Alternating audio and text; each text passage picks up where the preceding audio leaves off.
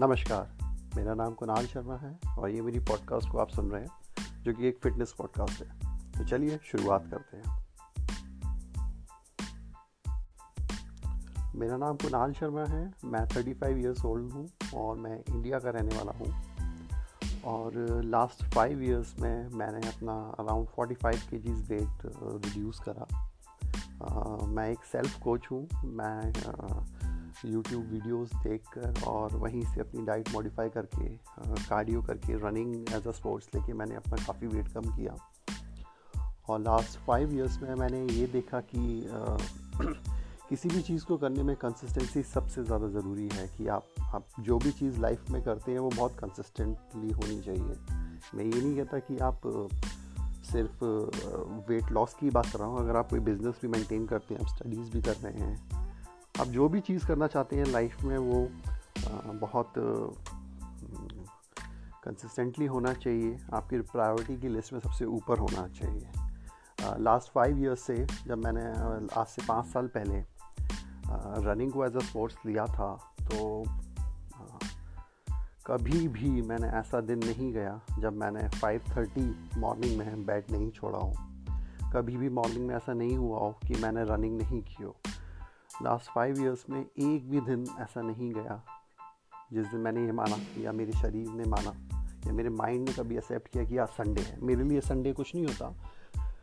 Once in a while two या three months में ऐसा कभी एक आध दिन होता है, जिस दिन मैं रनिंग सिर्फ़ दो या तीन किलोमीटर्स की करता हूँ, या टू माइल्स रखता हूँ कि बॉडी या रिकवरी रन कर ले।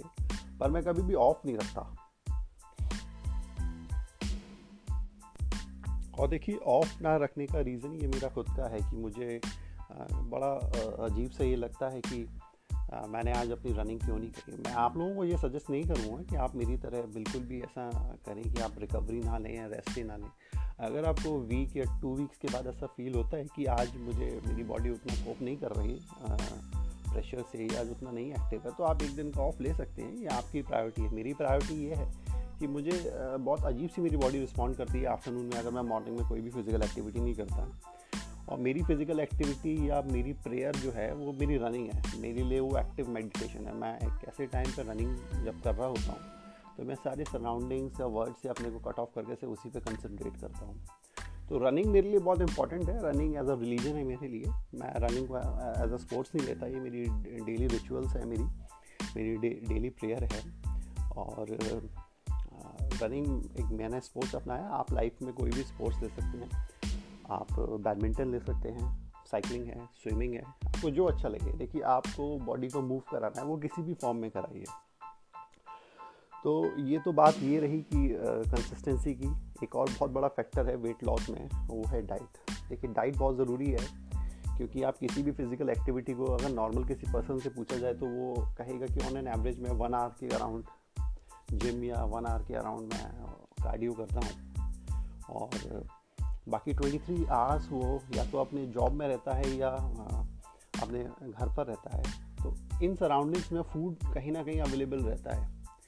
तो ट्वेंटी थ्री आवर्स आपको फ़ूड से बैटल करना है। वन आवर जो आप सुबह अपनी एक्सरसाइज करके आए थे, उसके बाद जो ट्वेंटी थ्री आवर्स हैं रिमेनिंग डे के, उसमें आपको फ़ूड से बैटल करना है। इसीलिए फ़ूड और डाइट बहुत इंपॉर्टेंट होती है। तो आपका मोटिव ये होना चाहिए कि आपने जब शुरुआत करी तो आपके माइंड में एक एक, चीज़ ये होनी चाहिए कि सिक्स मंथ्स के बाद आपको कैसा दिखना है। ये मेरी एक पर्सनल प्रायोरिटी थी कि मैं आज से सिक्स मंथ्स बाद अपने को विजुलाइज करता हूँ कि मैं मैं किस तरह का दिखूँगा सिक्स मंथ्स के बाद। और मैं उसी तरह से बिहेव करता हूँ। जैसे अगर सपोज़ करिए मुझे ट्वेंटी के जी अपना सिक्स मंथ्स में वेट डाउन करना है तो मैं आज ही मान लेता हूँ कि मेरा ट्वेंटी के वेट कम हो गया। अब ट्वेंटी वेट के कम हुए कुनाल जो कि मैं हूँ। ट्वेंटी के वेट कम होने के बाद मैं किस तरह का बिहेव करूँगा? मैं क्या डाइट वैसी लूँगा, जो पाँच साल पहले मैं लिया करता था, जैसे मेरा वेट गेन हुआ? या मैं और प्रिकॉशनरी डाइट लूँगा कि नहीं, मुझे इस वक्त आपस को बड़ा बैलेंस लेके चलना है। मुझे डाइट में प्रोटीन्स की मात्रा बहुत रखनी है। मुझे इस वेट को मेंटेन करके चलना है। ज़्यादातर लोग इस बात को एग्री करेंगे कि आप 20 के या 30 के या 10 के जो भी आपका मोटिव है, उसे कम करने के बाद आप एक ऐसी डाइट लेंगे कि आपको कभी भी उस फ़ेज़ में वापस नहीं जाना पड़े, जहाँ से आप निकल कर आए। तो मैं मैं यही रिकमेंड करूँगा कि आप जो भी बनना चाहते हैं, आप बहुत अच्छे साइकिलिस्ट बनना चाहते हैं, बहुत अच्छे स्टूडेंट बनना चाहते हैं, बहुत अच्छा बिज़नेस करना चाहते हैं, आप ये इमेजिन करिए कि आप बन गए। और अब आप सोचिए कि आप क्या स्टेप्स लेंगे उस चीज़ को मेंटेन करने के लिए। देखिए लाइफ में दो चीज़ें होती हैं। एक तो होता है कि आप पीक पे किसी चीज़ पे पहुँचते हैं। किसी पीक पे किसी चीज़ पे पहुँचने में आपको बहुत हिम्मत करनी पड़ती है, बहुत ज़्यादा परेशानियों से लड़ना पड़ता है किसी चीज़ में या जो भी आपने एक एक गोल सेट किया है, उस तक पहुँचने के लिए आपको बहुत एफर्ट करने पड़ते हैं, बहुत सेक्रीफाइसेस करने पड़ते हैं। पर उस पीक पे पहुँचने के बाद वहाँ पर मेंटेन रखना एक और बहुत बड़ा एडवांटेज करेज चाहिए आपको कि आप उस पॉइंट पे पहुँच कर मेंटेन करा हुआ है आपने, उसको पीक से आप वापस नहीं जा रहे हैं, आप पीछे की तरफ़ नहीं देख रहे। और जो पास्ट में आपने जो लड़ाइयाँ लड़ी खुद के लिए, उनसे आपने कुछ ना कुछ सीखा। और सबसे ज़रूरी चीज़ जो मैंने देखी, वो है नज़रिया। देखिए, मुझे लगता है नज़रिया आपको अपना चेंज करना चाहिए। बजाय चीज़ों को इस तरह से देखने की कि चीज़ें नहीं हो सकती, इस तरह से देखिए कि चीज़ें कैसे हो सकती हैं।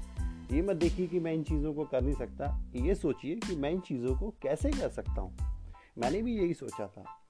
आज से पाँच साल पहले मैंने कभी नहीं सोचा था कि मैं हाफ़ मैराथन और फुल मैराथन दौड़ूँगा। कभी नहीं सोचा था।